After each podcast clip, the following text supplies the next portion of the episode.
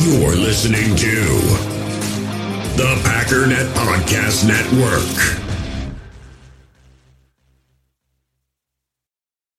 The, it's the lead play in our in our offense. Tell the tackle, take the defensive end if he's over him. If he's not, you drive down the first man to his inside. Pull back and tell him take the first man outside the offensive tackle. No one shows. Go right by them and field inside.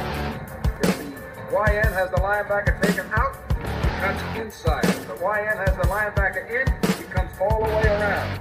If you look at this play, what we're trying to get is a seal here and a seal here and try to run this play in the alley.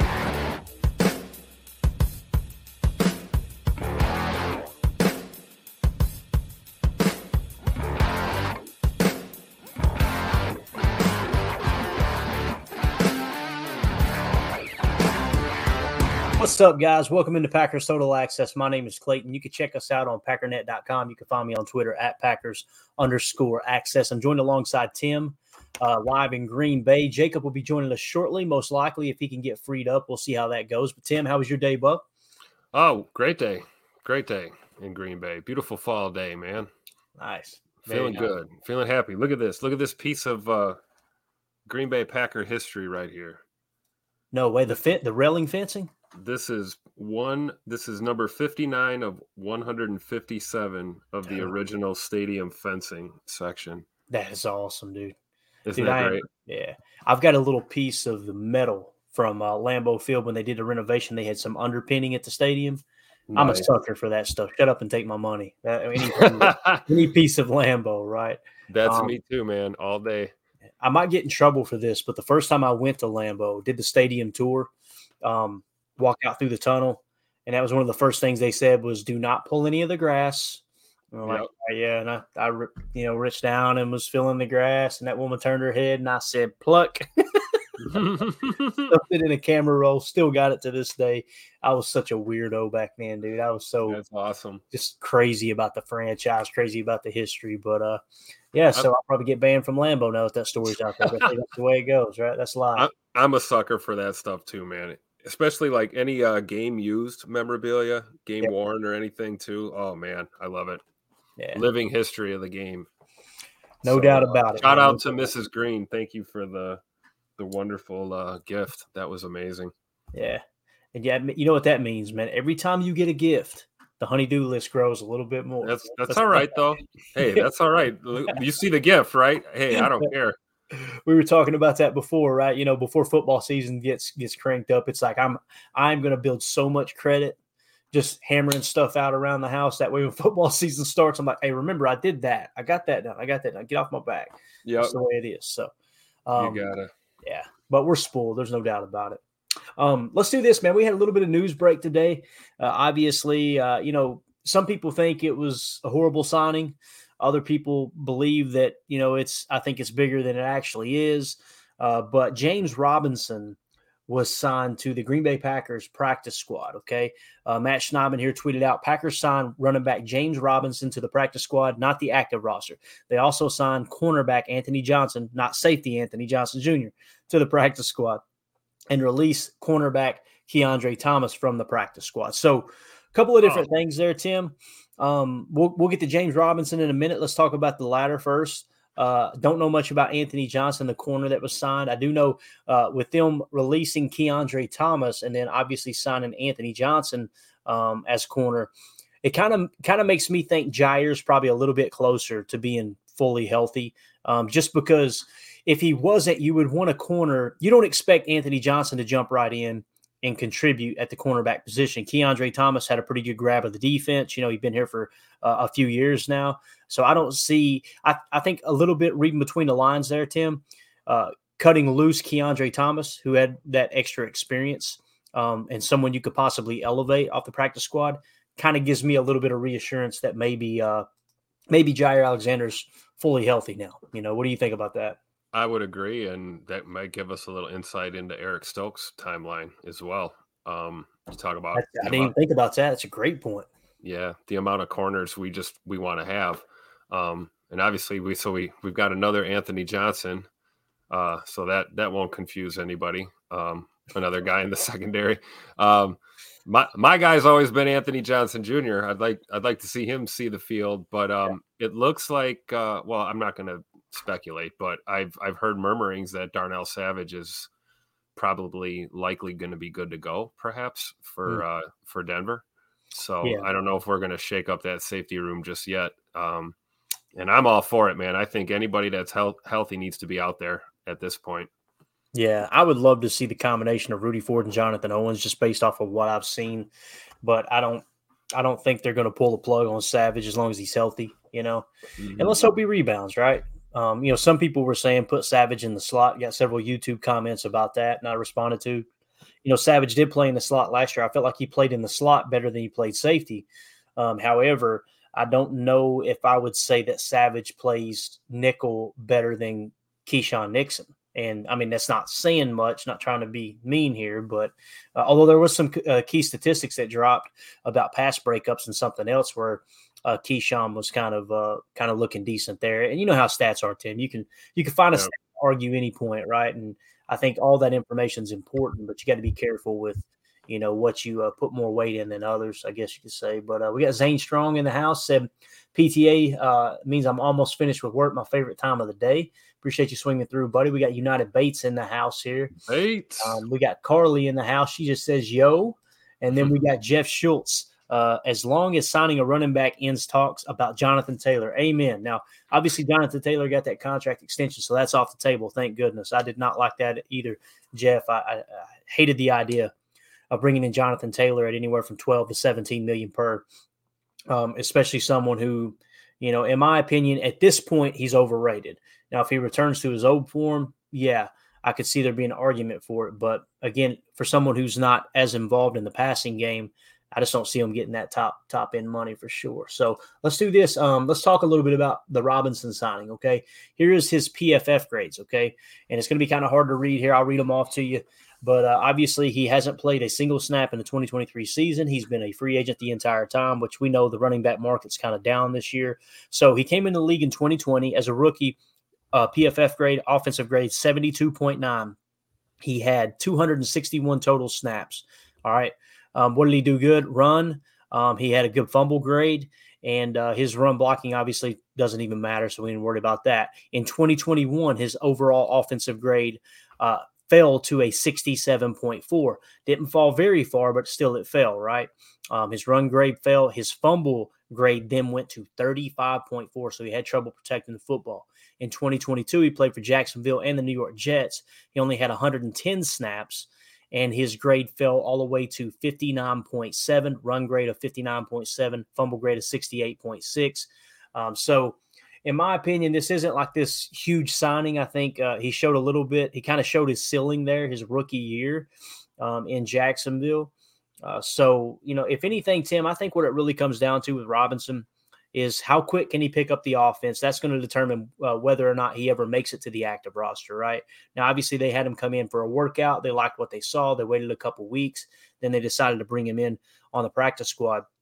You know, part of me wants to go, okay, did Aaron Jones have a setback or is there another cut coming, right? Um, those are the questions we got to ask ourselves because anytime you have an extra uh, player, you know, at, at a specific position where you're already, I don't want to say loaded, but, you know, you've got plenty of bodies, right? Um, that kind of makes you think, okay, is there something going on there? Uh, mm-hmm. I heard mm-hmm. some people suggesting maybe AJ Dillon gets traded or cut. I think I don't see that happening personally.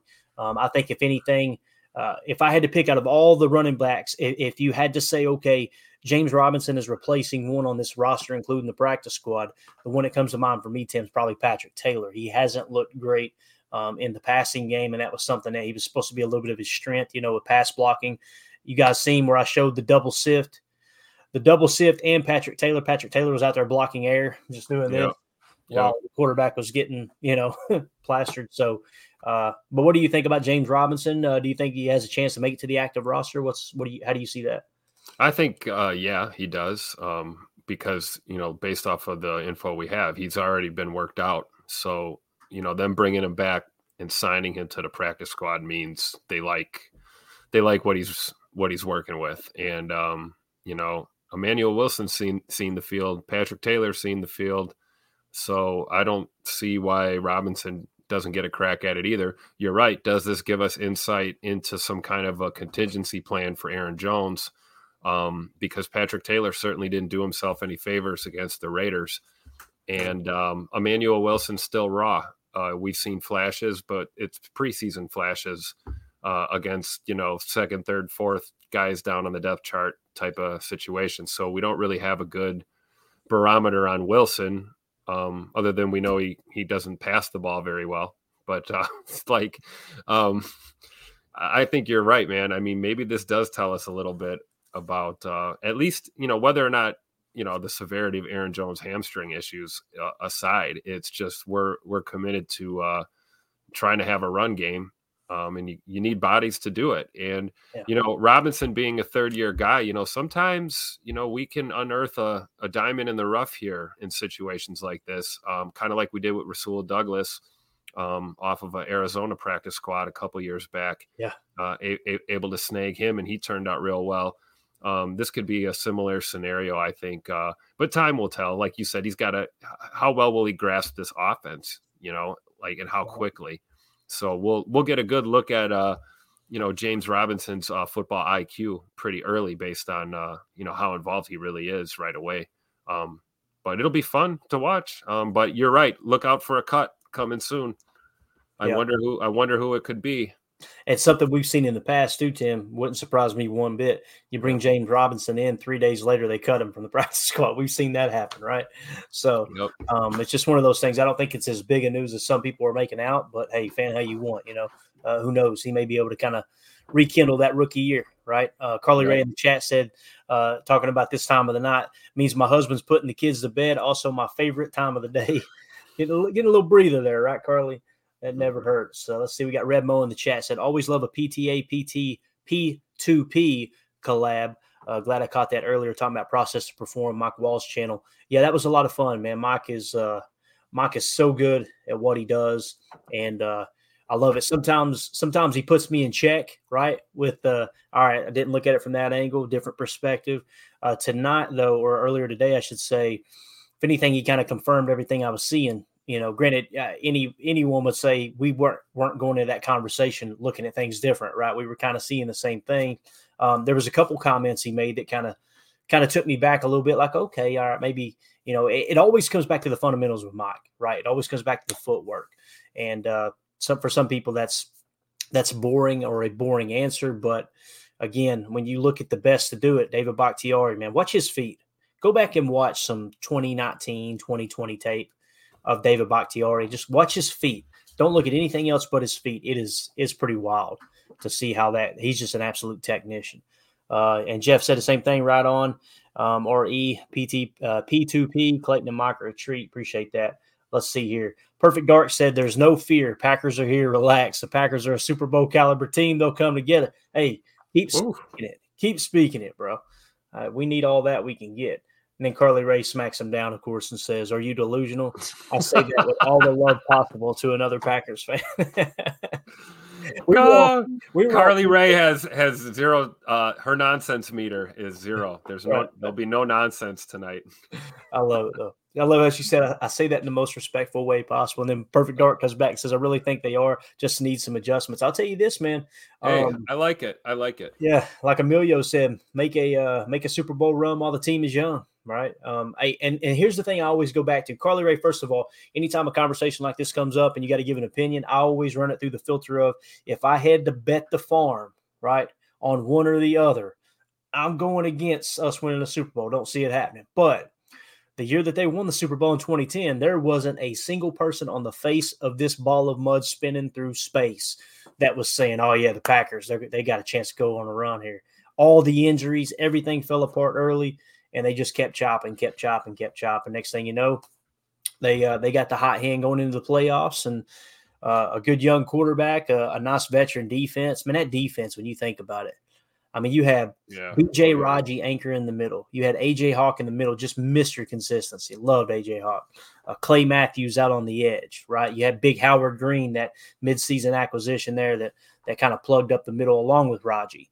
Um, let's see, you had Charles Woodson uh, you know, shifting around from the outside to the slot, right? You had Nick Collins at free safety. on and on, man. That defense was just, and, and again, it's the positions we talk about, Tim. Tier one, edge defender, Clay Matthews. Check it off the list, right? Yep. Next, tier two, you go defensive tackle, right? BJ Raji. Raji. Check it off the list. Now, BJ Raji wasn't great. He wasn't the best at playing the run. He was good, but he wasn't like world beater. But he was a, an excellent pass rusher too from the interior, especially having to take on two or two blockers at the same time. Um, but Howard Green was the run defender that BJ Raji wasn't. BJ Raji Mhm. could bring some of that pass rush out of the one and the three tech that Howard Green couldn't. So it was a good combination. Right in the middle, same tier two of importance. AJ Hawk in the middle, just steady Eddie, right? And then free safety Roman, center field. You got Nick Collins. I'm telling you, man, it, it is the key. Those are the key positions of putting together a good team. You can look at any team across the league and and look at a defense that's good, and I guarantee you that's what you'll find. Like Dallas right now, right? What makes them? Let's talk about their edge, Micah Parsons, right? Let's talk about their middle linebacker, although he's hurt now, uh, uh, Leighton Vander Esch, right? Yep. And I don't know who their safety is. I'd have to go look at their roster, but I, I would just about guarantee you they've got a decent safety too, although they do play a lot of man coverage. Um, yeah, it's, it's just always like that, man. It's funny how it works. But uh, let's see. Let's get back to the uh, the chat here. Mr. Zane Strong coming in strong and sixty five percent chance to make the Super Bowl. 65%. 65. Murphy agrees with you there, Zane. Um, United Bates in the chat said, I'd love the young guys to at least get some playoff experience. That would be really cool. Now, think about this scenario, Tim. You go on a run here, you put yourself in a position to sneak into the playoffs as a wild card team, right? Nobody would be be sitting there going, okay, yeah, let's let's go on a run and win the Super Bowl. But just getting one playoff game under their belt, win or lose, right? Especially for someone like Jordan Love, being able to adjust, regroup, and go on a little bit of a run like that would be huge, right? I mean, just getting that experience. Oh my gosh, yeah, absolutely. And the list goes on and on for the guys that that experience is going to be great for. You know, a lot of these rookies, man. Um, I think of Jayden Reed and you know Musgrave and guys that you know had to earn reps in camp and had to you know fight their way onto this roster since OTAs and you know to grind through a season in your rookie year and you know have a shot at a wild card. You know, even playing having a relevant season, you know, come come December is um, really what you're asking um, your guys to do. So yeah, I think I think it's possible. There's 12 games left. I mean, I absolutely believe um, in this team and that they can turn it around. You know, if we we'll see how the next four or five games go. You know, we we've got to we we've got to go get the win. I don't care if we win by one or 50 uh, against Denver. We just need to get get it done. That's what matters. Yep, and that's that's what they did in 2010. There weren't any games where it was just like I don't remember anywhere it's like, oh yeah, we were the dominant team. It was just scrapping and winning that turnover differential and just getting through. Right, Beating the, beating the Bears twice along the way was uh was pretty awesome too in that then, round, if I'm and not then mistaken. beating them in the NFC Championship in Chicago. One of my favorite Packer wins all time, man. Just Oh, yeah. absolutely awesome. Um, Amelia in the chat said, "You're on it, Bates. Even if it's one and done, they'll get the taste for it, and they can that can drive them in the future. I think it is important. I do. I really, really do. Let's see. Ryan in the chat says." Best Packer show out there. Great part of the day. Go Pack Go. Thank you for the kind words, Ryan. Appreciate you swinging through, buddy. Um, here's uh, Carly Ray said, just got to go one and zero every dot dang dot week. that's and that's the name of the game, man. You know, you kind of break the season down into quarters as far from a self scout standpoint. You kind of regroup each quarter of the season and go, okay, are we tipping too much? Uh, you know, what what is going on that we might be giving some stuff away, but also um, how predictable are we with our personnel and our and our uh, you know passing concepts, things like that. Um, it's all a process, but you're right, taking it one game at a time. Um, what was it that Charles Woodson said um, on that Super Bowl run? I'm trying to think from America's game. Um, four, what he said, four quarters, right? They, they broke it down by quarters. That's what it was. McCarthy started preaching in the playoffs. It was you know 16 quarters, however many games they had to win. They had to win a wild card, right? Then they had to re- win the uh, divisional round. They had to win the NFC Championship, and then they won a Super Bowl. So he broke it down into 16 quarters, right? We got 16 quarters. We just got to win 16 quarters, right? Yep. If you look at it like that in the game and say we got to win all four quarters, right? And you come out and win three of the quarters, you know what I mean? You're still you still got the W. So um, it's just- Absolutely. it's all mindset. There's no doubt about it, man. There's a thousand different ways of looking at it, and whatever motivates the team or, or gets them in the right mindset, that's all that matters. Um, Emilio said they need to start stacking days, get one percent better each day, and that's exactly what Mike Wall was talking about. And we'll kind of recap that conversation I had with him. Um, and Emilio or uh, United Bates agrees with Emilio. Said yes, sir. All right, so um, talking about getting one percent better. Let's let's talk about what Mike said earlier today. And for those of you who haven't heard it, you can find it on YouTube. It's already in podcast form. It's already live on Packernet Podcast. Actually, I'm going to flash this up here real quick for you guys. Uh, if you're watching this on YouTube and you listen to podcasts on the go, scan the QR code in the upper right of the screen. That'll send you to Packernet Podcast, where you'll find a whole, just a whole belly of uh, of different podcasts that are all geared around the Packers. You've got, if you're into college football and you want to know about the upcoming draft, you got Jake Shavinks. It's always draft season podcast. You got uh, Packernet Derailed. You've got the flagship podcast for Packernet Podcast called Packernet Podcast, along with Packernet After Dark, uh, where we've got kind of a voicemail set up where Ryan will field yeah. people's calls and respond to their voicemails. Really, really cool setup there. So make sure you go check that out. Um, all right. So, as far as talking to Mike Wall, this this is kind of what I came away with, Tim. And I know you already watched it. I want to get your take on all this and, kind of and kind of see where your mind's at. But one of the things that you could tell was really irking Mike was a comment um, that uh, a comment that Matt LaFleur said where he basically said, quote, there's this is nothing our scheme can't fix. And you can see Mike kind of his jaw got got a yeah. little bit wider. you know I mean? Yeah, I saw a vein. There was a little vein in the in the forehead. Yeah. because what he does at Process to Perform is he you're talking about teaching people the fundamentals, but you're also teaching work ethic. You're teaching all of these things, discipline, um, you know, uh, just everything it takes to be a pro's pro, even at at a young level. Like he talked about, I was watching a episode uh, from from just the last 24, 48 hours. He's talking about coaching eight year olds and and ten year olds, and you know, and uh, how there's only so much he could do with a you know a much younger uh, you know prospect player kid what have you. Um, but when you get to this level in the nfl all these players have talent obviously but the last thing you want to do is lower the bar and that's exactly what he's saying. You know when he turns on the tape and he sees the offensive line he sees lack of fundamentals. He sees the footwork not being there. It, he he went on to point out like everybody knows, and this is something Michael Lombardi has said on his podcast as well. You've got all these young coaches that are coming in and they're scheme coaches, but they're not developmental coaches, right? Meaning they don't know how to develop talent. They just know how to draw on a, you know, and, and brilliant football minds, don't get me wrong, but they'll just because they draw it on a board doesn't mean it's going to work on the field, right? And if your fundamentals are crap, which is what Mike Wall is kind of pointing out, it doesn't matter what you put on the board. Every play will fail, right? Every play is designed to win. That's what I loved about Mike McCarthy's old system with the West Coast offense, especially when it was just a true progression or read play where it's one, two, three, check down. No matter what the defense calls, there there is an answer on every single play in Mike McCarthy's West Coast spread offense, right? And that's what Aaron Rodgers loved about that offense. That's why when Matt LaFleur came in and installed his offense in 2019, the offensive numbers went down. A lot of people forget this. And Aaron Rodgers is on record that he told Matt LaFleur, your scheme is flawed. Your scheme is flawed. And, and essentially what I think he was saying, Tim, was there's not an answer to every question in this specific type of scheme, as were with McCarthy's there was, right? So with all that being said, um, Mike talking about, you know, it just feels like you've lowered the bar now. When you make a comment like this is nothing our scheme can't fix, and the tape is showing all the fundamentals are gone, all the all the footwork is just an absolute mess. Now you're giving you're, you're basically telling the players it's okay. It's okay you failed. All right. We'll fix it. We'll make it easier for you. That's not the right answer right? And that's the way mike's seen it. Um, what do you think about that tim? We'll just start there as far as what mike's saying there. Um, anything come to mind well, I'm going to just go ahead and sound real smart and just say I agree 100% with Mike Wall.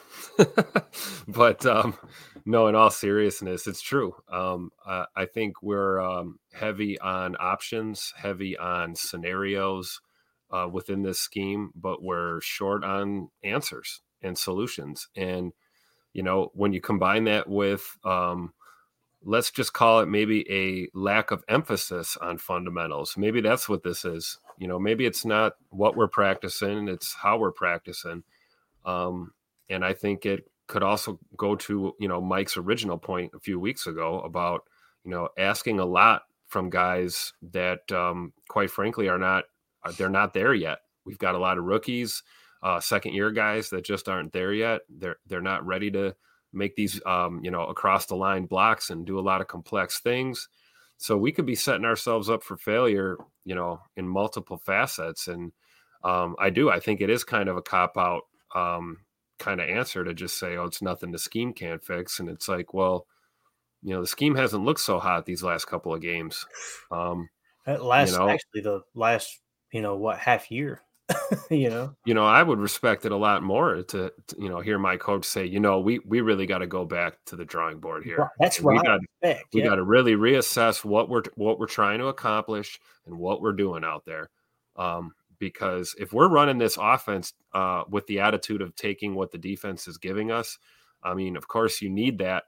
You you got to pepper that into your approach always. You know, be cognizant of what is going on on the other side of the line However, you got to impose your will on that defense. You're in control. You're dictating. You have the ball, um, and I just don't see us.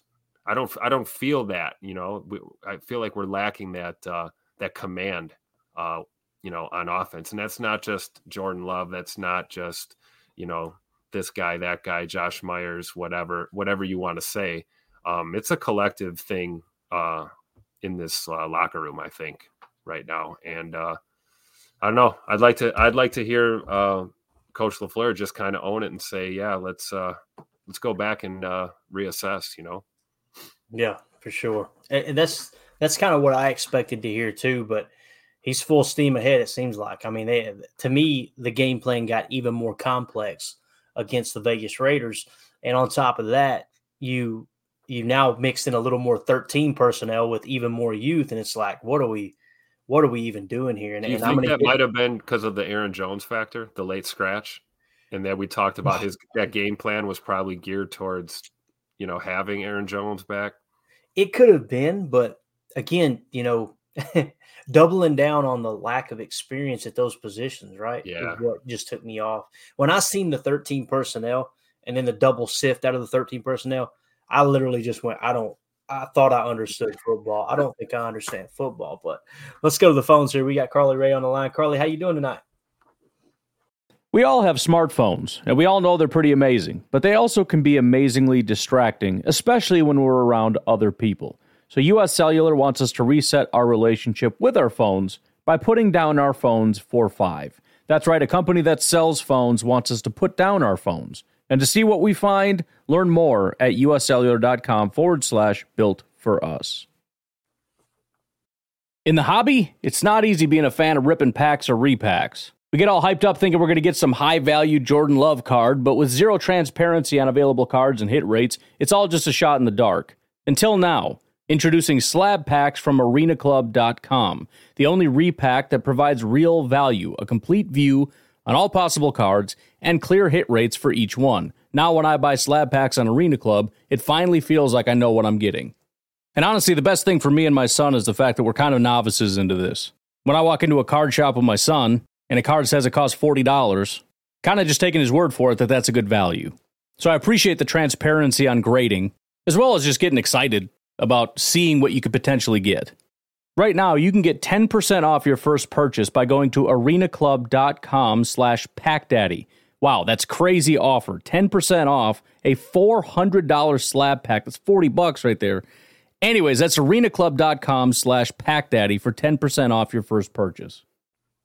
Passion, drive, and patience. The formula for winning championships is also what keeps your ride or die alive. eBay Motors has everything you need to maintain your vehicle and level it up to peak performance superchargers, roof racks, exhaust kits, LED headlights, and more. Whether you're into speed, power, or style, eBay Motors has you covered. With over 122 million parts for your number one ride or die, you'll always find exactly what you're looking for. And with eBay Guaranteed Fit, your part is guaranteed to fit your ride every time or your money back. Because with eBay Motors, you're burning rubber, not cash. With the parts you need at the prices you want, it's easy to make your car the MVP and bring home huge wins. Keep your ride or die alive at ebaymotors.com. Eligible items only, exclusions apply. Uh oh, she said, "I'm I'm already sick of you guys. I ain't I ain't listening to it." Carly, can you hear us? I see her unmuting. For whatever reason, we don't have sound though. Oh, that's weird. We'll keep you pulled up, Carly. You can try to figure it out. Yeah, she's gonna hop back on. Let's go to Emilio. We got Emilio in Tennessee. Emilio, how you doing, man? I'm good, fellas. I missed you. I missed you. It's been. Heck yeah. Um, did you get a chance to check out Mike Wall and uh, in the conversation we had earlier today? A little bit. I was driving. Uh, I was driving back into town. Um, so I was. I was. You know, hit or miss on it, commenting here and there. But uh, uh, I mean, it's just it's it's the the energy that Mike Wall brings is something that we need, which I thought Rich Bisaccia was going to do a little bit more of, but it doesn't seem like anyone's really cracking a whip. Um, Yeah. if like in practice, sort of thing. You know, if I mean, it's it's practice how you play. It's you know, we only get two hours a day, and like he was saying about the CBA rule and all that, where he was saying, you know, that that's kind of a cop out Yeah, I love it. and it kind of is honestly like if, Right. if if that's your job it's like ah you know what man like mm, flat tire today i'm not going to work like it's like come on dude you're not going to plug that and go to work like let's go No, that's a great point, man. It is. Um, you know, one of the things that he talked about was them not having a sense of direction, right? A, sense of direction and purpose. It's like they're just kind of scattershotting, right? We talked about how in week one they showed so many different looks, right? You guys remember that? We talked about all the different formations. Uh, they, I mean, they just threw a multitude of things out there. Now, it wasn't an issue because obviously we come out with the win, right? Nobody's talking about it. But then you get to fast forward to the Vegas game and you're throwing out this 13 personnel, you're mixing in some pistol and all these different looks, and it doesn't work out. Now we're going, oh, hold up. Now it actually started before Vegas, but yeah. So him talking about not having a sense of direction and purpose, because I asked him, how would you fix it? And he said, that's where I would start, right? You've got to instill confidence in your quarterback, right? You've got to do things and put your quarterback in a position to where they can be successful. And that all starts with things that you know they're capable of doing and doing at a high level, very consistent. But uh what do you think, Emilio? What would you do? You play football, and I know just like me in any sports, probably a lower level. You know, we're, we're not sitting here acting like we're former NFL players, guys. Okay, Right. but Emilio, what would you? What's the first thing that comes to mind for you when you think, okay, here's what needs to change about this offense? well adding adding to what you were just kind of saying there i mean if if going back to even the play college, if it's something jordan did in college and did well at in college why can we not give him a you know a little a little a little hand with with something that he's actually comfortable with that he can actually do. Um honestly what i what i think the offense would need is go a little bit back to you know 19 18 where, where we had a little bit more spread. And like mike was saying i would love to see four wide maybe not a tight end maybe say hey let's put four wide receivers out there and see what happens with one back in the backfield. Even if it's, you know single back or something you know if we got aj dillon if we got jones we can go shotgun. But if you want six in the box give yourself spread it out get outside the numbers. I know matt likes it tight in motion and all that and it's cool that we do that but you know like you were saying in in the uh in the chalk talk all those sifts are killing us in our in our in our in our hat game like when when we were running the wing double T in high school, which was a terrible offense. Trust me. I mean, you're bump and run, and everyone's just pitch it and start running. But like you, you you put you put all eleven guys, the quarterback, whoever you want, in front of it, and you start blocking. Like that's, I mean, it's not obviously it's not perfect, but it's let's not hurt ourselves when we need help. Right. No, that's a great point. Great point. You know, you can definitely uh you can muddy the water quick. I love the thought of spreading things out a bit. And uh, you know, as as excited as we all were to see this Matt LaFleur offense, this is the first time we've seen, you know, like last year, in my opinion, was the first glimpse of the true Matt LaFleur offense. We Right. increased motion last year. I know a lot of people don't believe it, but we increased motion last year from the year before right? So we ran more motion, we ran more condensed sets. You've seen less of that McCarthy effect on the playbook that Rodgers, you know, kind of mixed and matched there in 2020 and 2021. Um, so then you come out last year, and, and I think you got a true glimpse of Matt LaFleur's offense. Obviously, this year it's in its purest form, and you, you're going to a lot of these condensed sets. I don't know, man. If I'm a defensive coordinator, I would love to see those condensed sets as opposed to spreading everything out. I'm not suggesting they should run Baylor splits, right? But get away from the nasty just a bit, right? And just some normal splits And what you were saying too, Emilio, about having four wide receivers, if that indeed triggers four, you know, a, a dime set, right, where you're going to have, you know, six DBs, Right. run between the tackles, especially in an inside zone with a, just a hat on a hat count. That's a that's a pretty good setup. Now, the reason I like Musgrave, and I think that that Mike Wall did as well, you flex him out. I mean, he is a big wide receiver essentially, right? So now what happens? They've got a backer on him.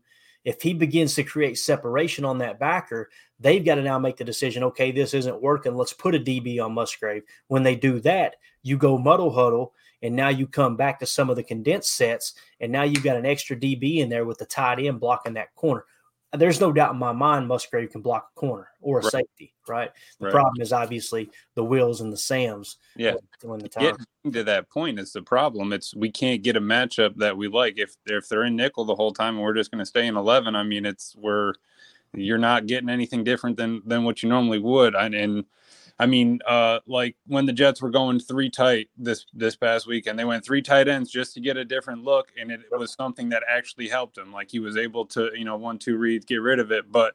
It's little things like that. If if it's something that could help Jordan, maybe we maybe Matt Lafleur just puts a whole little box in his on his play sheet, and it's just safety calls for Jordan Love if we're in trouble. Like, let's just go, uh, you know, 21 dive. All right, let's do a quick slant and a curl route, and that's it. You know, let's just try to get a first down. Definitely, definitely. Let's go to the phones here to Carly Ray. Carly, can you hear us now? I can. I could always hear you. Can you hear me? Yes, we got you. We Nice. got you. And maybe you can probably hear my cat in the background. Hang on, I'm gonna feed him. There you go. I was gonna shut up. You're good. You're good. yeah, I'll he's tell you- allowed now. I always have to put the Sheps up, right? And uh it's funny because you know, much like you were talking about, you know, you got your husband putting the putting the kids to bed, right? I go downstairs and, and and Mandy looks like Beetlejuice. Her hair's stuck straight up dealing with those dogs. It's hilarious. I'm telling you, ready to pull her hair out, but that's the way it goes though. Um look, Zane Strong, let's go ahead and hit it right now. I can't pass this one up. Read that for me, Tim. Why don't we let Brett read that one? there you go. Zane Strong says You think God never farted? You will always get that interaction from me. I'm sorry. That's my favorite soundbite. But uh, Carly, what's on your mind tonight? After listening to Mike Wall, I don't know how much of it you heard. What kind of sticks out to you about that conversation? Oh man, I was so fired up after listening to it. I just wanted to put. I think I put in the comments. I want to just take that, burn it to a DVD, and at the Christmas party have someone like slip it to him in his seat or something, or sneak into his office and have it play on repeat, and be like, "Dude, what the heck's going on?" Like I feel like, yeah. So much of what he said and what you guys have said, like you know me, I'm I'm just brand new to this. I don't know the X's on and O's, but I like I listen to people. I listen to what they say. I've been like here in the press conferences, and it's just like I feel like I guess I talked a few weeks ago about how like a good dancer makes uh can make their partner look good no matter the level and I feel like the coach I feel like Matt is trying to make himself look too good almost. Like he's calling plays to show how smart he is and what he can do rather than calling the plays to actually make the guys out there you know build that confidence which is you know a lot of what you guys have been saying too. Yeah, that's the tough part because, like, I think we would all agree that Matt LaFleur wants to win the game, right? It's just mm-hmm. when you're the play caller, and and listen, let's be honest, Coach LaFleur is an emotional guy. You've seen it at the very first press conference, right, Tim? Remember he got and, and I appreciated it. I appreciated the fact that it meant so much to him that he was being hired as the head coach of the of the Green Bay Packers. But then you see when they hit adversity, how many times have you heard people say, "Man, he looks like he's about to cry." Like it's just like it's too much for him, right? And and if it is too much for him, that's not a knock against Coach Lafleur. There's some great head coaches that had to step away so many times. Bill Parcells had to. Bill Yeah. Parcells is one of the toughest coaches you'll ever meet, right? He had to step away several times because his his health deteriorated, dealing with the stress, the pressure of being coach. Um, Bruce Arians, there were several times he had to step away, right, because it was just too much for him. That's another of football life. If you check out his, um, he kind of tells that story. Wade Wade Phillips was that way too, wasn't Yeah, he? Didn't yeah. he take a break? Yeah. So that's not that's not uncommon. Um, but you know, to me, it's like when you're the play caller and you're that emotionally involved, man, that's tough because like we had talked about, and, and the whole openers. Did you see Mike Wall's reaction to me mentioning the openers? He was like, He, We got Yeah. two, two veins. he two immediately went. veins. He, he, I love his reaction. He looked at me and went, "Is that true?"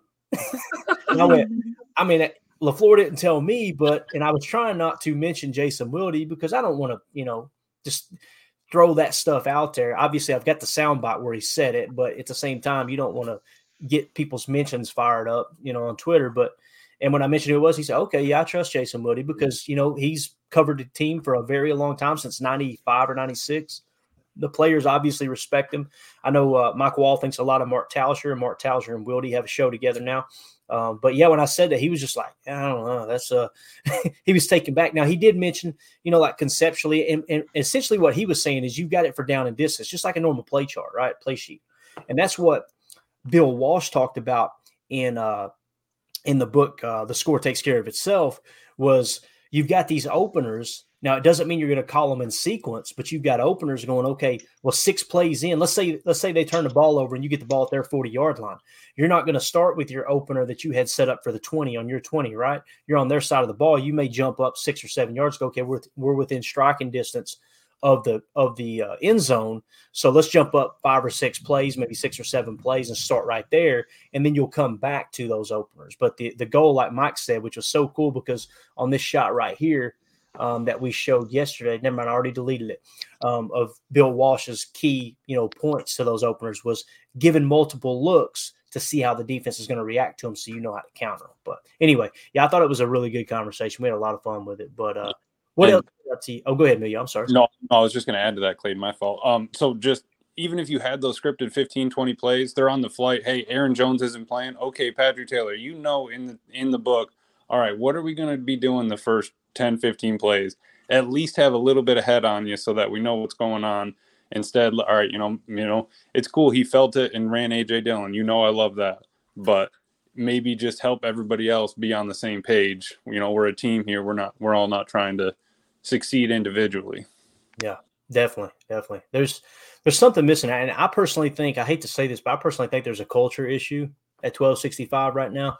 Um, that's probably something we don't need to get into tonight, uh, but uh, just some of the stuff that's happened, some of the social media posts that's happened from players here lately. I'm just going, I don't know, man. That just that don't sit right with me. Just after you lose a game, and then tweeting out or you know putting an IG post out there of you know um, I'm all in and showing pictures of you scoring a touchdown. It's like, bro, you you know you lost, right? So you you're basically I'm all in. That's the way I took it, right?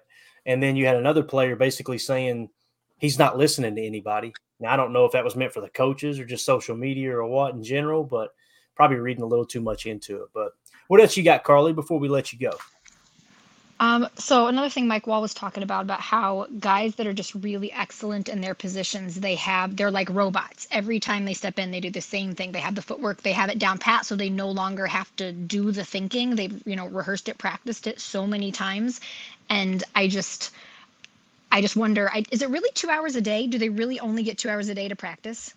it's something crazy like that. I don't have all the details of the CBA, but it is very very limited for sure. Yeah. Dude, they are And- pa- getting paid way too much money to like only work two days a, uh, or two hours a day in practice. Like that's insane.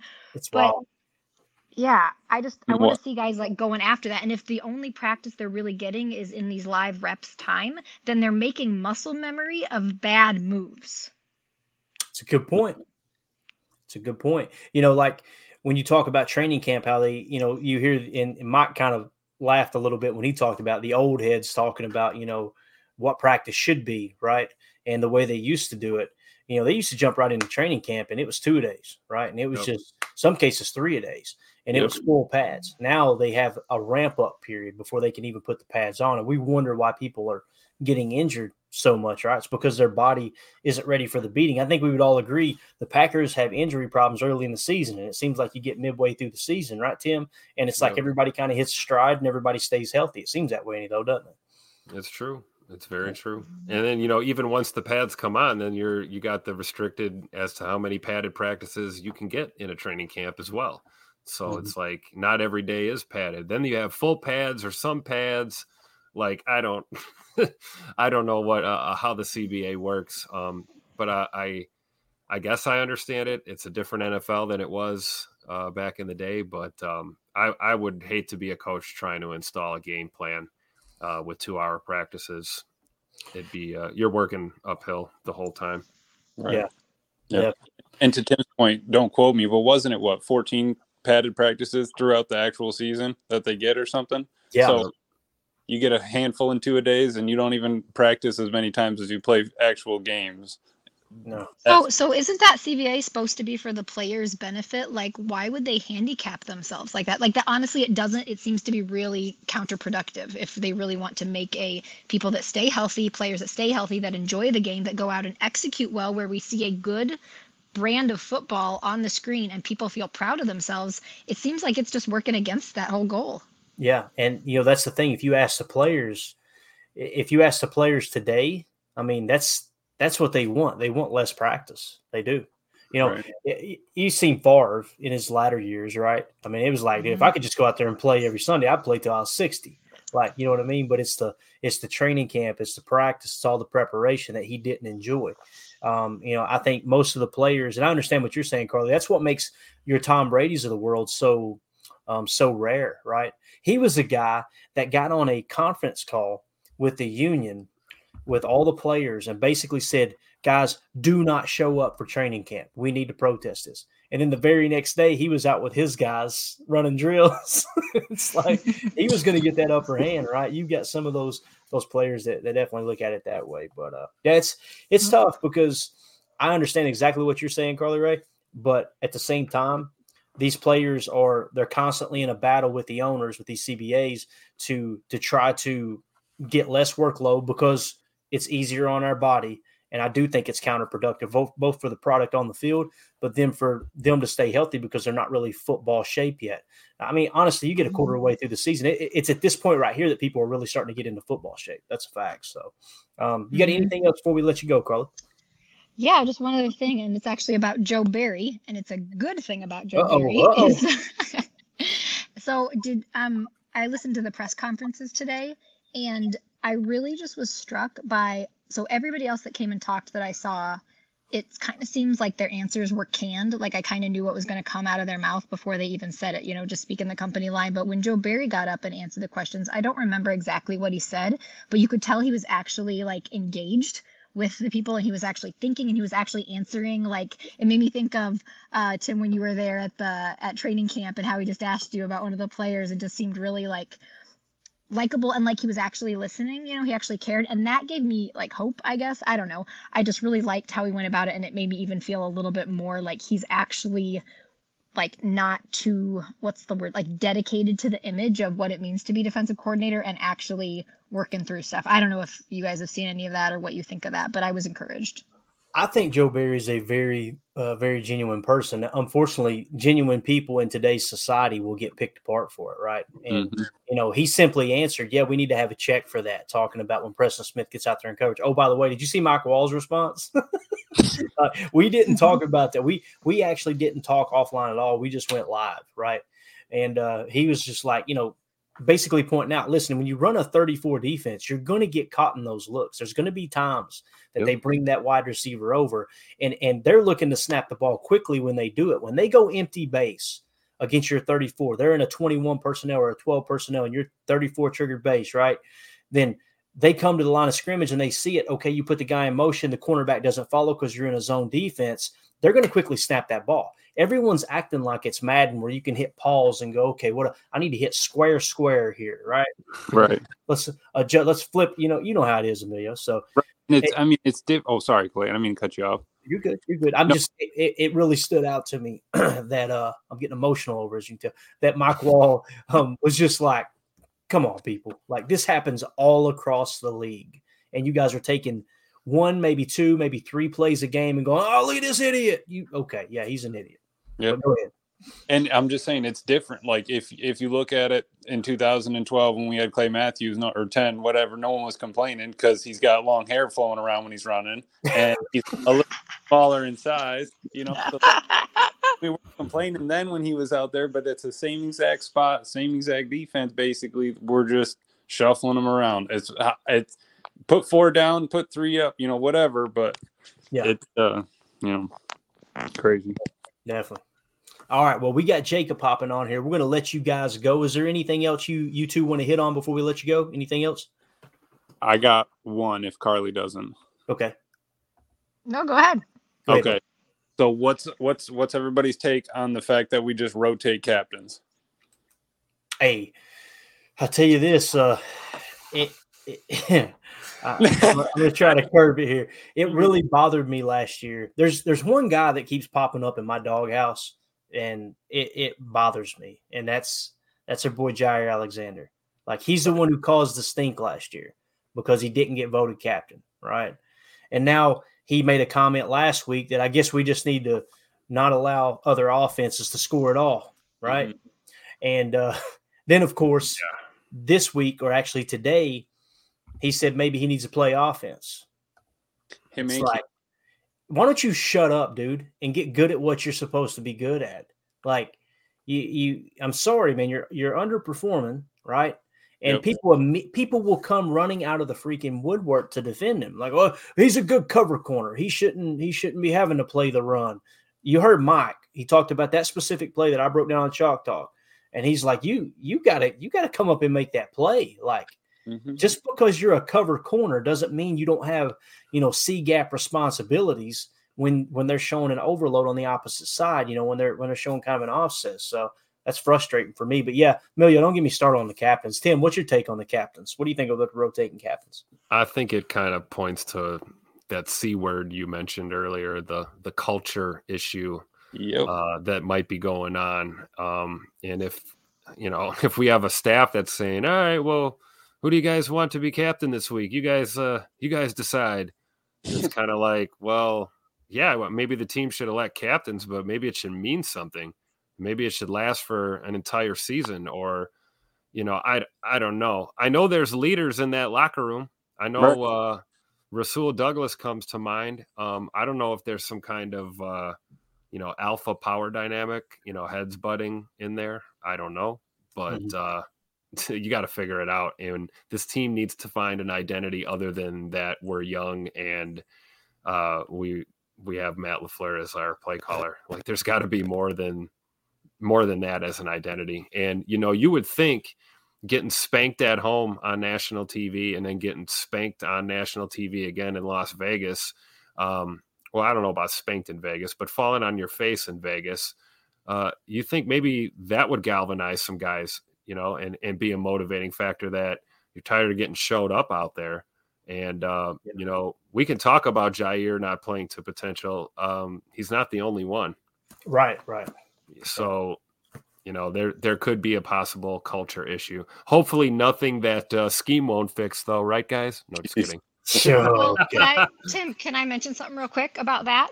Yeah. Yeah, So one of my fears is that with the guys being so young, yes, that's going to affect how they play on the field. We all know that, but it's also going to affect how they interact with the coaches there, the trainers, the people that are around them that are supposed to be making them into the best players they can be. And I think they are too young to know when to push back and when to say, "Hey, this is what I need right now. This is how I'm going to get better." Like it's it's almost like I- I just worry that we're going to maybe fail them or, you know, that the coaches are going to fail them because they just don't have the experience to say, hey, this is what the team needs. And there's all these dynamics that are just kind of washing around them. And they're just trying to keep their heads above water in these games because of it. yeah, Yeah. that's a great point it's a great Yeah. point Yep, and uh, TL Milner here in the chat says, "Wow, Carly, excellent commentary. They should consider bringing you on full time." See, Carly, we're going to let you and Emilio go now because you're going to put me out of a job. That's the way this works. Now, no we- worries. We appreciate you guys so much. It, I thank you for calling in, and uh, definitely call in anytime we send the link because this is this is the type of conversation I really enjoy, man. It just kind of gets me out of not just my comfort zone, but also like looking at things from different angles. And of course, of course, Emilio had to ruin my not bringing up the uh, rotating captains. Okay, Uh, I'm sorry, but you, um, just hear me out. Ed Reed and Ray Lewis didn't rotate their captain badges. okay? exactly, exactly. Stitched on the jersey for 10 years. That's it. Wrap. Done. Call it a day. That's what that's what we need. If it's Rashan, st- staple that thing, melt it to his jersey, pay the man, and get and be done with it. You know that. I'm sorry. That's it. I'm- that's I'm- what you need. You need you need an offensive captain, you need a defensive captain, you need a special teams captain. The players should vote, and if you didn't get voted captain, that means you're not a captain. It doesn't mean you, you know, just because you think you should be a captain. I Right. completely agree, Emilio. Completely. Who But, wants? Mhm. All right. Well, thank you guys for calling in. You are awesome. We're going to get Jacob's take here. Jacob's like, I got on here to sit right, for 20 out. minutes and then we're going to wrap it up. Appreciate you, Emilio. Appreciate it, fellas. Good stuff. Good stuff. All right. So, uh, Jacob, we bring Jacob now in here from the uh, Packernet Fantasy Podcast. Jacob, I know you had an eventful day. You've been running around like crazy taking care of errands, but um, any comments on the stuff we've covered so far? I'm gonna be honest. I don't quite know what you've covered so far. Uh, I, I was busy right up until I logged on here. Um, it sounds like you're talking about rotating captains, man. If that doesn't sound like the biggest participation trophy, you know what? exactly. I Exactly. don't. I don't even want to talk about that. That is, I. To me, I no, no. All right, on Welcome back, Jacob. Welcome back. I love it. Right no, away. I don't want to do that. That sounds really ridiculous. Um, here's here's another great point here. United Bates says that's when having someone like Marcedes Lewis in the locker room is so valuable, and it's so true. Like that drives it still drives me crazy. We didn't bring him back. You have big dog patrolling the locker room. Yeah. you know, like come on, and you know that's the that's the thing too. Like the way that Ja went about complaining about it too. He did it in the media, right? He kind of. Kind of, you know, rather than go to his teammates and talk about it, be like, "Hey, man, you know what? It, it, it was just just these little snide comments are getting old, man. There's no you doubt. don't, uh, you don't air out your dirty laundry in the media. Now, Yeah. And you're not given a position of leadership. You take or you earn a position of leadership. That just reminds me. Remember when Za'Darius got all butthurt about it and went so Yes. far as to make himself a chain that said, "I'm the cap." Like, dude, Yeah. no, you're not. If you I made to- my own trophy. if you have to, if you have to, exactly, if you have to make, I mean, anybody that wants to be a captain so bad that they're talking about it does not deserve to be a captain, in my opinion. Yeah, Like they, like, uh, like Emilio talked about, like Ed Reed. You know what I mean? You knew he was the captain. oh yeah, 'cause You knew that you saw exactly what he did on the field and off the field. Same with uh, uh, God, who was the other guy that he said? Uh, Ray that's Lewis. Ray Yeah, Lewis. Yeah, Thank you. And yeah, off off the field, Ray Lewis, maybe not, whatever, but on the field, maybe not so much, but hey, I will say this about Ray Lewis: when all that happened, um, I wasn't quite a Packer fan yet. You know, I was still real heavy into college football and started to watch pro football a little bit closer. But when that happened, I remember thinking he's a phony, he's a fraud because he started talking to, about you know his newfound faith and this and that. I'm like, that's just a he's just an emergency Christian. That's just a get out of jail free card. He's just trying to play that. That man has lived it for the. last. I mean, that is one thing I can say about Ray. Like ever since that happened, he was a changed individual. And anyone who's ever played with him, name one person who didn't enjoy playing with him. Name one coach who didn't enjoy coaching him. Right. Name one person outside of football that they have a negative thing to say about Ray post that event as he entered the draft. Right. That is He's really crazy. changed.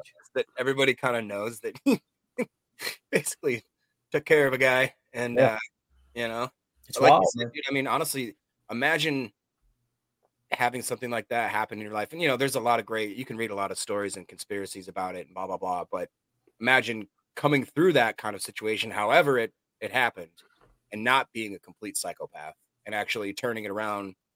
Yeah, it, whatever his involvement really was, I'm sure the only people that'll know that are either going to be him or they're already passed on.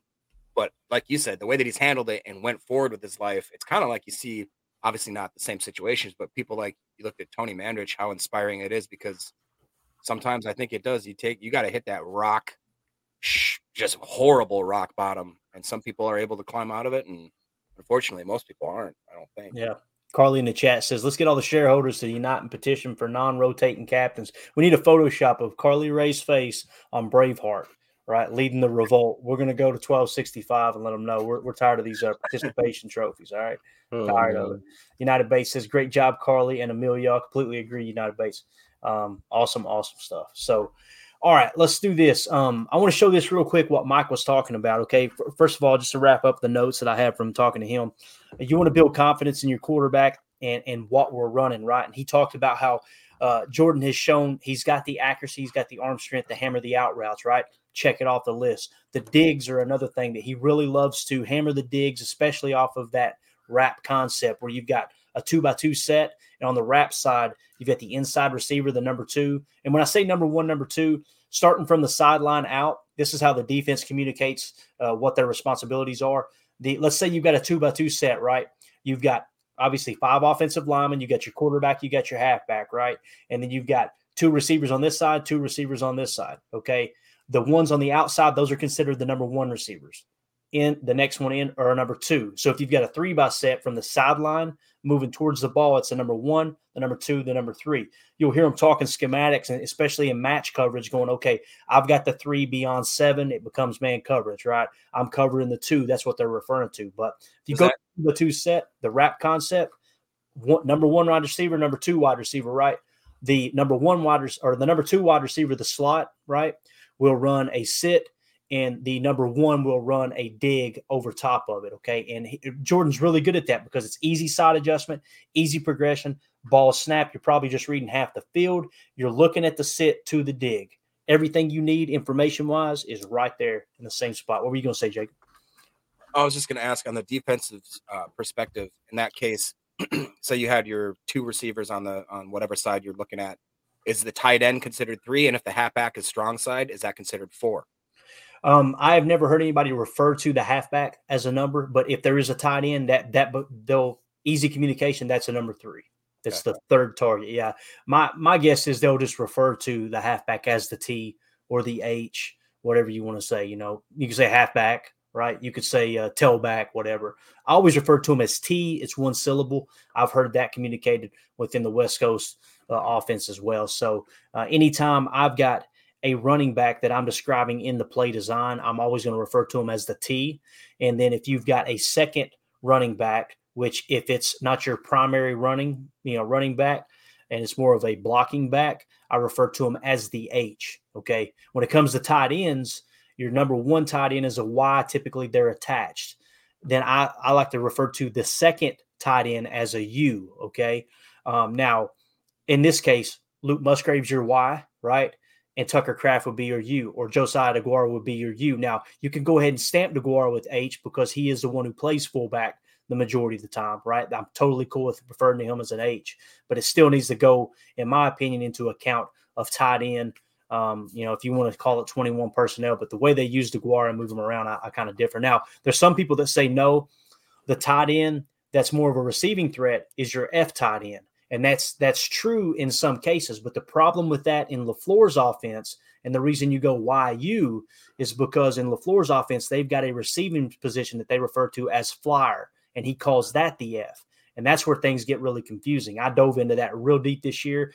I still didn't get a 100% conclusive answer, but to the best of my knowledge, when he says F, he's talking about the F receiver, the flyer receiver. And the reason it gets convoluted is because you've got you identify your X first. Your X receiver is opposite tight end on the line of scrimmage, hands down. All right, there's your X. So the receiver opposite the X is your Z. Okay, and the Z typically plays off on the tight end side.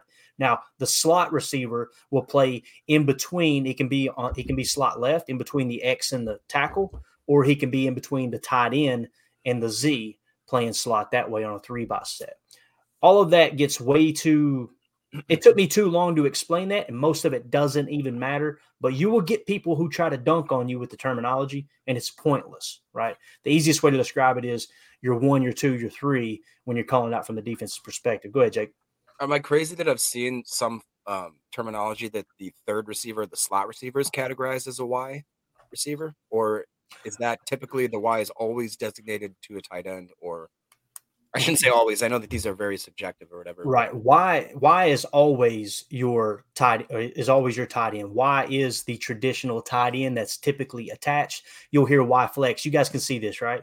Yep. Mm-hmm. So this is your Y right here, right? This is a 12 personnel. This is just 12 balance ace set. Okay. Ace single back. You got your, you know, your one running back. This would be ace 12. One running back, two tight ends. You see the Y, you see the U, right? The X would be opposite the Y, in my opinion. Now, you could say this could be the X2. He's on the line of scrimmage, right? Both receivers are on the line of scrimmage, and they're both opposite of tight end. That's where I would go predominantly to. The Y should be Luke Musgrave because he's your number one tight end. That's how I would call this out. Now, to answer your question, um, when you say it could a receiver be Y, this is Y flex. He's still the tight end. He's still Y. Okay. but he's flexed out now in a receiving position, but you still refer to him as the Y. In no way would you call out either of these guys as the Y because they're not tight ends. Y is predominantly, it's been like that traditionally throughout the course of the history of football. You actually hear on the opener, you hear Lombardi talk about it. The Y end, you take, you know, you go around the edge. If the backer breaks in, then you cut all the way around. Like he's referring to the Y end. That's what they were referred to on the blackboard back then.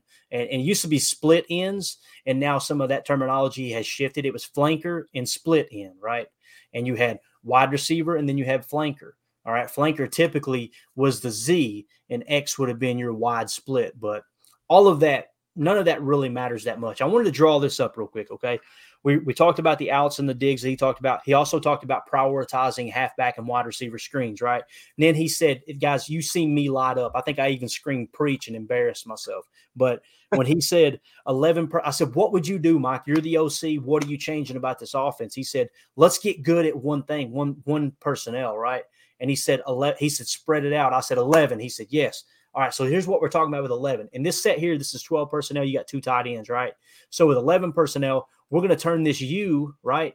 And we're going to turn him into a slot receiver, okay? So now you've got a slot, right? So now you're in 11 personnel. You notice they're in a 4 3 defense, right? I just did a 4 3 base. You got a Mike, a Will, and a Sam, right? Now, in some cases, people eliminate the Mike altogether and they just go Will, Sam. We'll do that in this case. So we need to turn this guy into a cornerback, right? So we're going to flash him as a corner. All right. So now the corner is out here on the slot, right? So now you've got your Sam backer, which is your strong, your strong side backer, right? And you've got your will, which would be your weak side backer. Now, some would say, no, eliminate the will and let's just or eliminate the Sam, call this guy the will and call this the Mike. Let's don't get caught up too much into, into that. Different coaching staffs approach that in different ways. All right. So this is what Mike's talking about. Right here, when you've got this set. Well, first of all, if I go back to the U, let me do this real quick. I want to show you guys this. So when you when you're in this set and you're in these tight condensed sets, right? What happens is this is a linebacker, right? This would be the mic. Okay. So your mic is going to be in here. Your will would be over the U, right? Look, look how you got seven guys in the box, right? Now here's where it gets even more convoluted. You know the nasty splits we're talking about? Let's bring these guys in. Now you've got a corner that's somewhat in the run fit. And you get a team with aggressive corners, right? Now look how convoluted all this gets. Now what this allows what this allows to happen is this safety to creep up, right? Look at how many people you got in the box now. One, two, three, four, five, six, seven, eight, borderline nine, ten with the corners with these nasty splits. By nasty splits, that's a split that uh, McVay made really, really popular when he took over the Rams, where you're inside the numbers. And this isn't a good uh, a good scale of how close the numbers actually are to the boundary. This is just an easy setup. But that means inside the numbers, that's called a nasty split. If they were out here on the boundary, real close to the line, that's referred to a Baylor split. And closer to the numbers is just a normal split. All right. So when you do this, you see how convoluted it gets. This is what Mike's talking about. All right. Let's bring these guys out here the Z, the X, right? So these corners have got to get out here on the boundary, right? So you're spreading things out a bit. All right. Let's take this and turn him into a wide receiver, a slot receiver, right? Bang, he's out here. Now they've got a substitute. You can't be having Preston Smith out here on a wide receiver, right? We all agree, right? so you're going to bring him out, right? So now you got a corner. Not only did you get get weaker on their personnel by replacing a linebacker with a corner when you're talking about from the run game, but now he's even split out here wide with these wide splits. Okay, now we flex the Y out. Guess what happens? The Sam or the Will is out here, right? So now look at the box now. And here's the other thing too: when you got a two by set, probably going to see more of this. It may not be a traditional two high, but you may have something like this, right? This guy playing over the top technique, which I doubt it with a Sam. You're probably going to have the safety would probably be back here covering deep, right? Helping the Sam, and the Sam will kind of play things on the hook zone side, right? So, with that being said, let me show you exactly what Mike's talking about here. Let me get that off of there. Look like John Madden over here, don't I? Drawing up odd sets. All right, so you got the Sam out here, and this is Luke Musgrave. That's where the decision's got to be made. What I was telling you about Tim. Now you're spread out here, right? You got to decide: can that Sam or Will or Mike cover Luke Musgrave? The answer is probably no. So there's a chance that switches to a corner. Let's play it in a Sam situation here. Look at the box now. You've got a five man box down here in the middle, right? Which is basically a hat on a hat. I mean, this is really, really simple, guys. bang, right, bang, bang. You could probably even double that D tackle to the mic. And now you're a hat on a hat, and look how this opens up anywhere mid zone, right? That's that's what Mike was talking about when he was talking. That was another thing he said was prioritize mid zone, both strong and weak, right? Get back to that, the fundamentals. Work your mid zone RPO. What does that mean? Think about these guys right here as I get some of this off off the screen here. Think about an RPO look because what's going to happen when you start to run the ball? These guys are going to creep a little bit and they're probably going to go to some kind of zone defense, right? They're going to start moving around a bit. And this guy's going to look to help with the run fit. Maybe the the right end now shades. Let's say he shades over to a uh, to a four eye look, right, and allow the Sam to get in here and kind of play this run fit a little bit. As you do that, now you fire the RPO. With the RPO, it's real simple. It's going to be a zone mid run to the right. Everybody on this side thinks it's a run. They're going to treat it like it's a run, right? And then you're going to have some RPO peak action on this backside, right? So essentially, the ball snap, run pass option. Jordan has the opportunity to fire that. So when he comes out of the huddle, what he's looking at immediately, or when the ball is snapped, he's, you know, with his drop back, he's looking here, is where he's looking at that Sam. If that Sam fires on the run, then you're going to fire that looky, what we call a looky there with the slant. That's an RPO look. Another look, too, it's going to be hard to clear all this off. I probably won't do it all, but you got a bubble action here, too Imagine a bubble screen, and out here, you've got a lead blocker, right? So now what it means is this safety has got to come up and play that, right? You start showing those RPO looks and watch this Sam start to work back out here, and now you got your hat count back. That's what Mike's talking about. I don't know if that makes sense or not, guys, but essentially that's what he's saying with when you spread things out. You can't do that from the condensed sets, right? Um, now, it did the condensed sets work? Absolutely, they worked and we milked them for all they were worth, right? Um, but now what you're having is imagine the other day, you guys seen the play, I'm sure, that I broke down, where Dontayvion Wicks's responsibility was to crack down on a 285 pound defensive end. That was his responsibility. And they're wondering why that Christian Watson sweep got completely cut off out of the pony package, right? just crazy. And another thing I'd like to see is more jet motion from under center as opposed to shotgun. So, um, does any of that make sense? Yeah, it did actually. Especially, especially with the uh, the X's and O's helps too to actually see that. It does. You know, right. I love it. And and there's a number of different ways they can counter that, right? But every time they counterpunch with something, something else will open up on the field.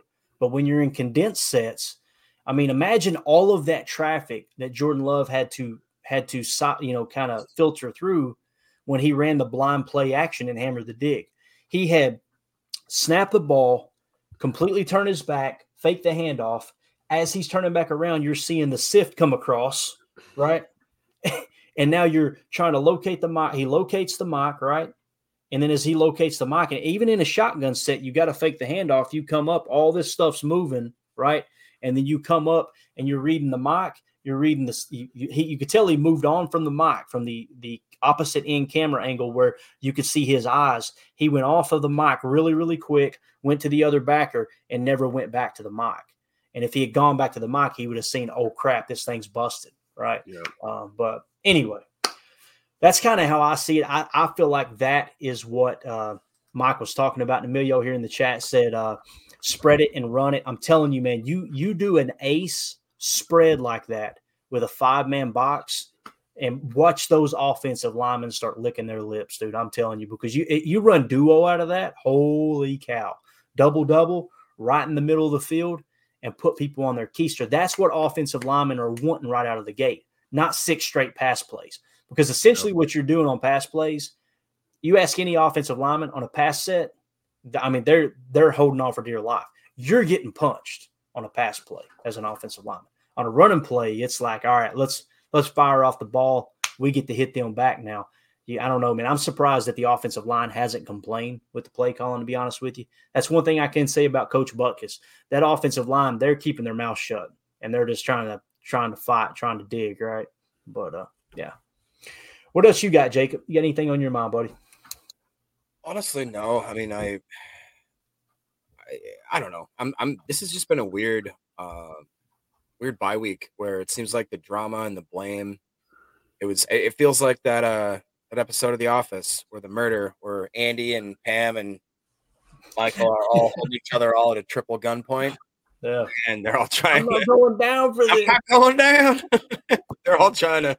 I feel like that's Goody, Lafleur, and Joe Barry right now, and everybody's trying to like kind of figure out like who's to blame, All right. who's the one that's gonna flinch first. Um, Yeah. and it's been weird because the fan base too. It's like we we've talked about how we we, we all thought that this was gonna. We knew this was gonna happen when we Mhm. made these these different releasings and signings and trades and blah blah blah.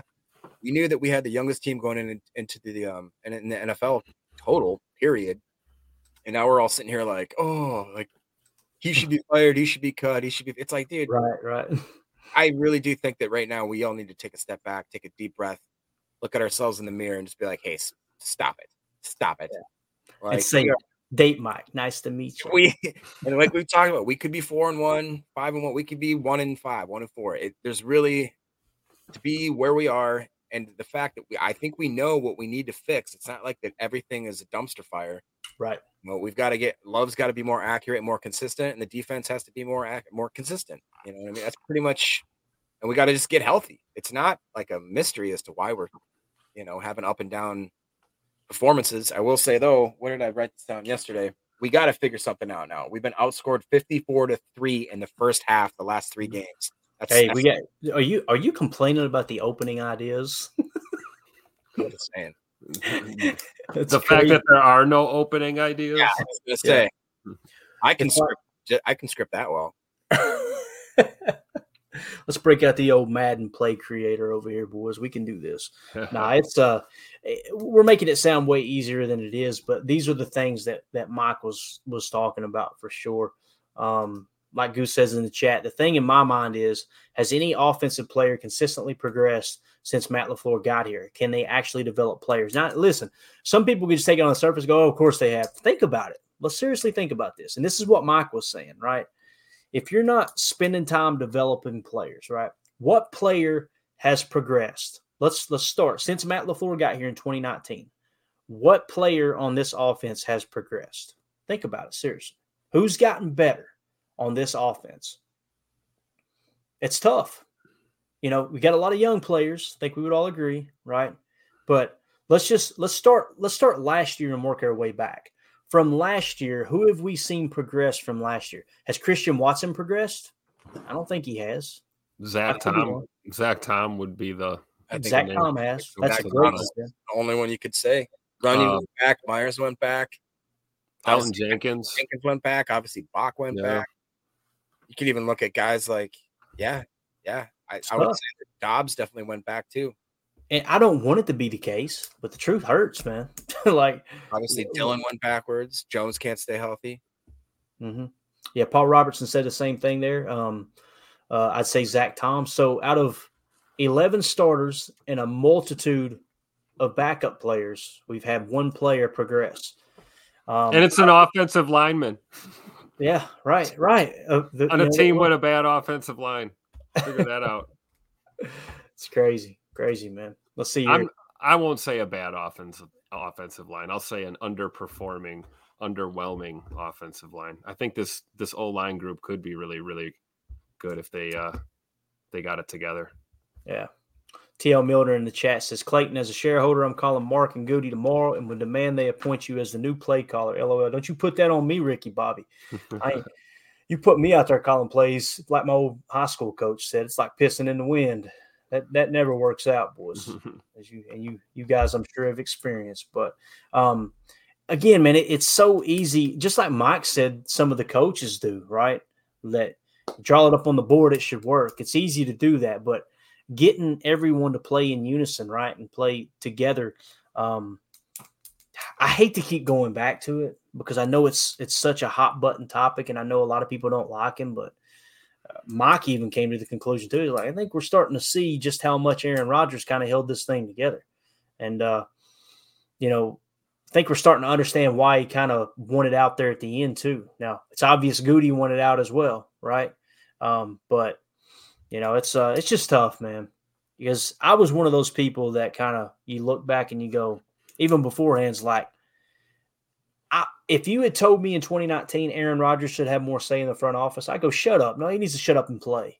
But then you've got to lower your ego. And I heard Peyton Manning talk about people talk about Peyton Manning and the pull he had, right? Tom Brady left New England because of it. And I think Tom Brady's been proven right. He goes on to Tampa, wins the Super Bowl. Bill Belichick's about to get fired in New England, right? And it's all because he was taking less money and not necessarily a pay cut, but the structure of his contract so they could free up cap room to bring other people in. They were still staying 10 and 15 million under the cap, and it ticked Brady off like, hey, we could, I should have a little more say in this. So, me as a fan, there's no way that I have the right to sit here and say, no, they shouldn't have any say. When Peyton Manning is one that said, hey, yes, I'm going to have say in this. Like he he cut people from the practice field. Peyton Manning cut people on the spot. Hey, get him out. I'm done with him. I don't want to see him back out here. And and literally they're okay. And you could say, okay, that's extreme. That's not right. Well, you got him a Super Bowl, right? And then what did they say? Peyton's washed up. He goes to Denver and wins another one, right? and oh, by the way, broke some kind of passing record. Was it touchdown passes or something? Like so that's I had to step back. Me as a as a Packer fan, Clayton as a Packer fan had to step back and go, okay, I think I was wrong with that. Maybe Rodgers should have had some say. And immediately people say, no, he got his players he wanted. Guys, they signed Randall Cobb. That's who they got. He wanted OBJ, right? And immediately people said, no, OBJ wanted to play in LA. And this is a hard thing. It's a hard pill to swallow. But you find out later they offered OBJ a minimum contract. Like he wanted Jordy Nelson back. They offered Jordy a minimum contract. And, and immediately people point to, well, it was the right decision. Jordy didn't do anything in Oakland, right? You can look at it that way, but are you telling me that Jordy would, would have performed at the same exact level with the chemistry you have with Aaron here? Like there's a lot of stuff that I think everybody is at fault. I really do. I believe that. But I tend to side with Aaron because we're having to take our medicine now. I think I think it's safe to say he was right, you know.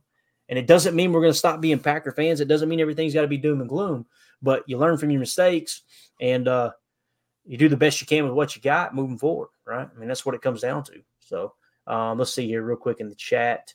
Um, let's see what Paul said on Pat McAfee today. Rodgers was talking about alpha. Co- oh, I heard this. I heard this, Paul. I know exactly where you're going with it. He was talking about alpha coaches that should fight in a ring on the show. LaFleur was never mentioned. They basically Pat brought it up about Robert Saleh. You know, Robert Saleh, Robert Saleh is a dog, man.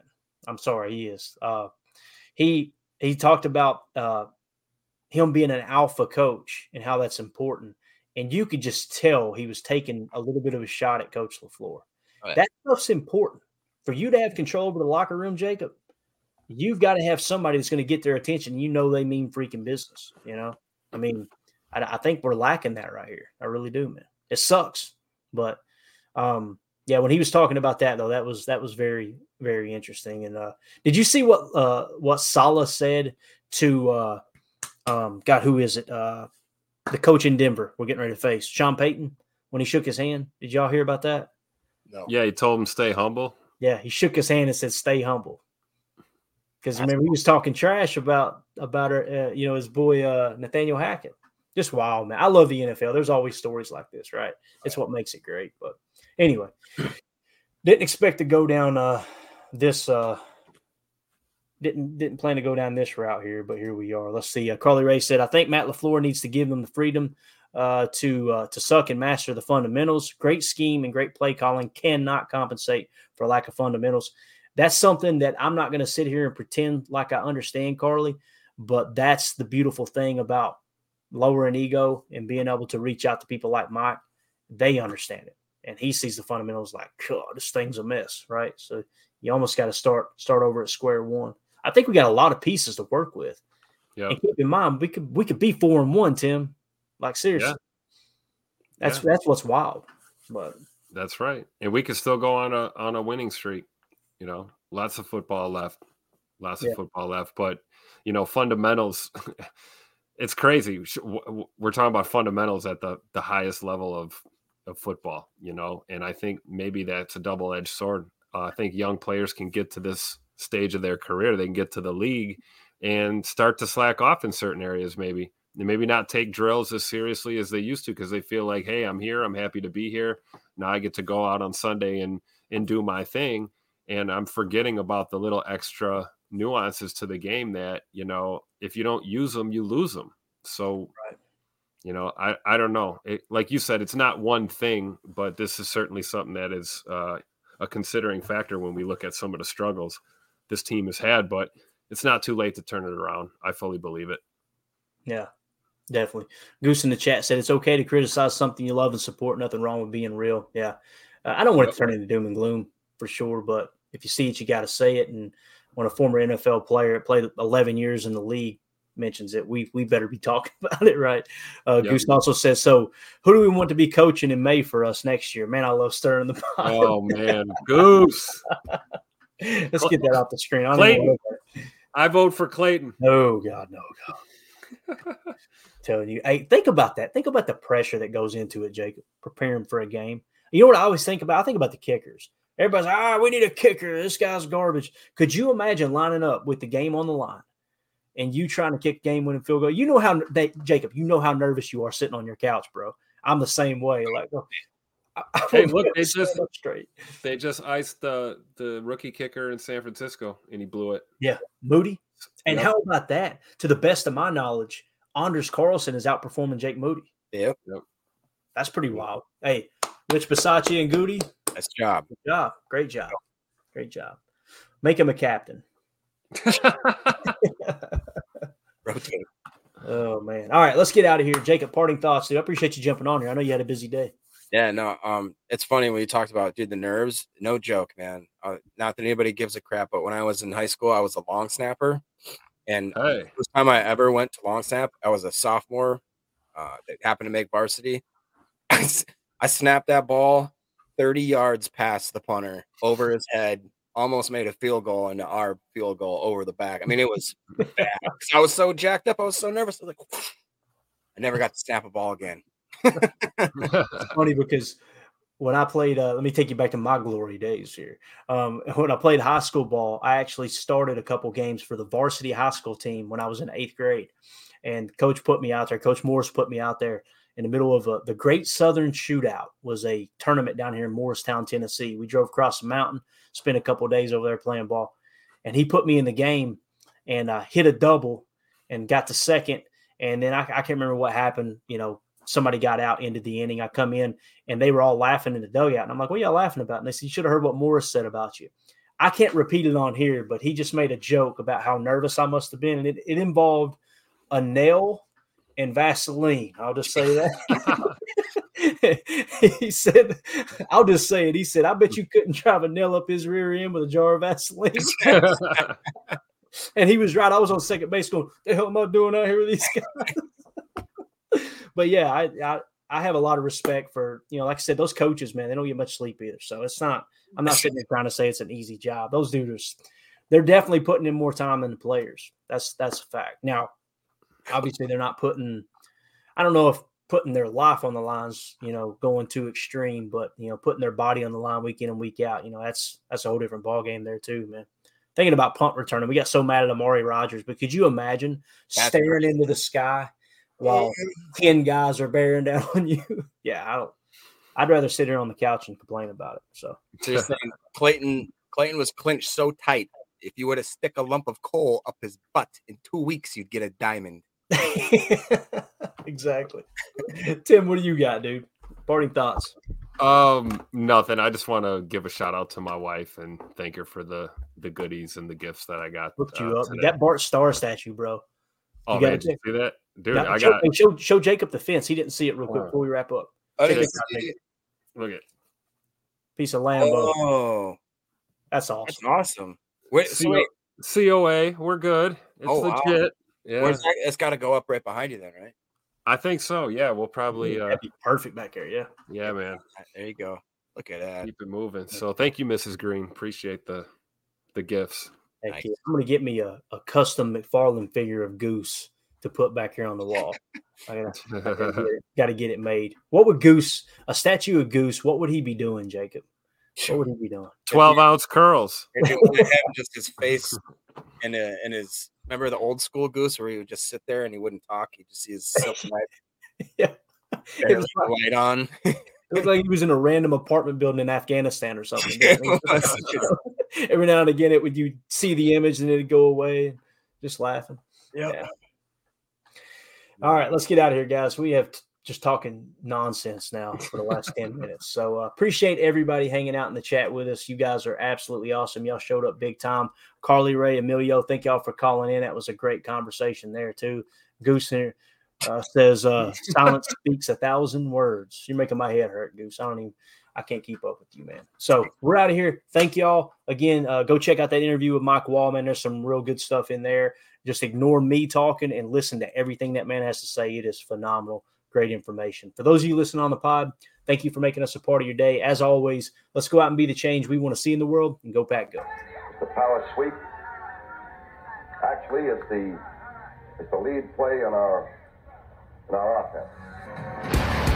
Come to tackle, take the defensive end if he's over him. If he's not, you drive down the first man who is inside. Pull back and get him. Take the first man outside the offensive tackle. No one shows. Go right by this and field inside. If the YN has the linebacker taken out, he cuts inside. If the YN has the linebacker in, he comes all the way around. You look at this play, what we're trying to get is a seal here and a seal here and try to run this play in the alley.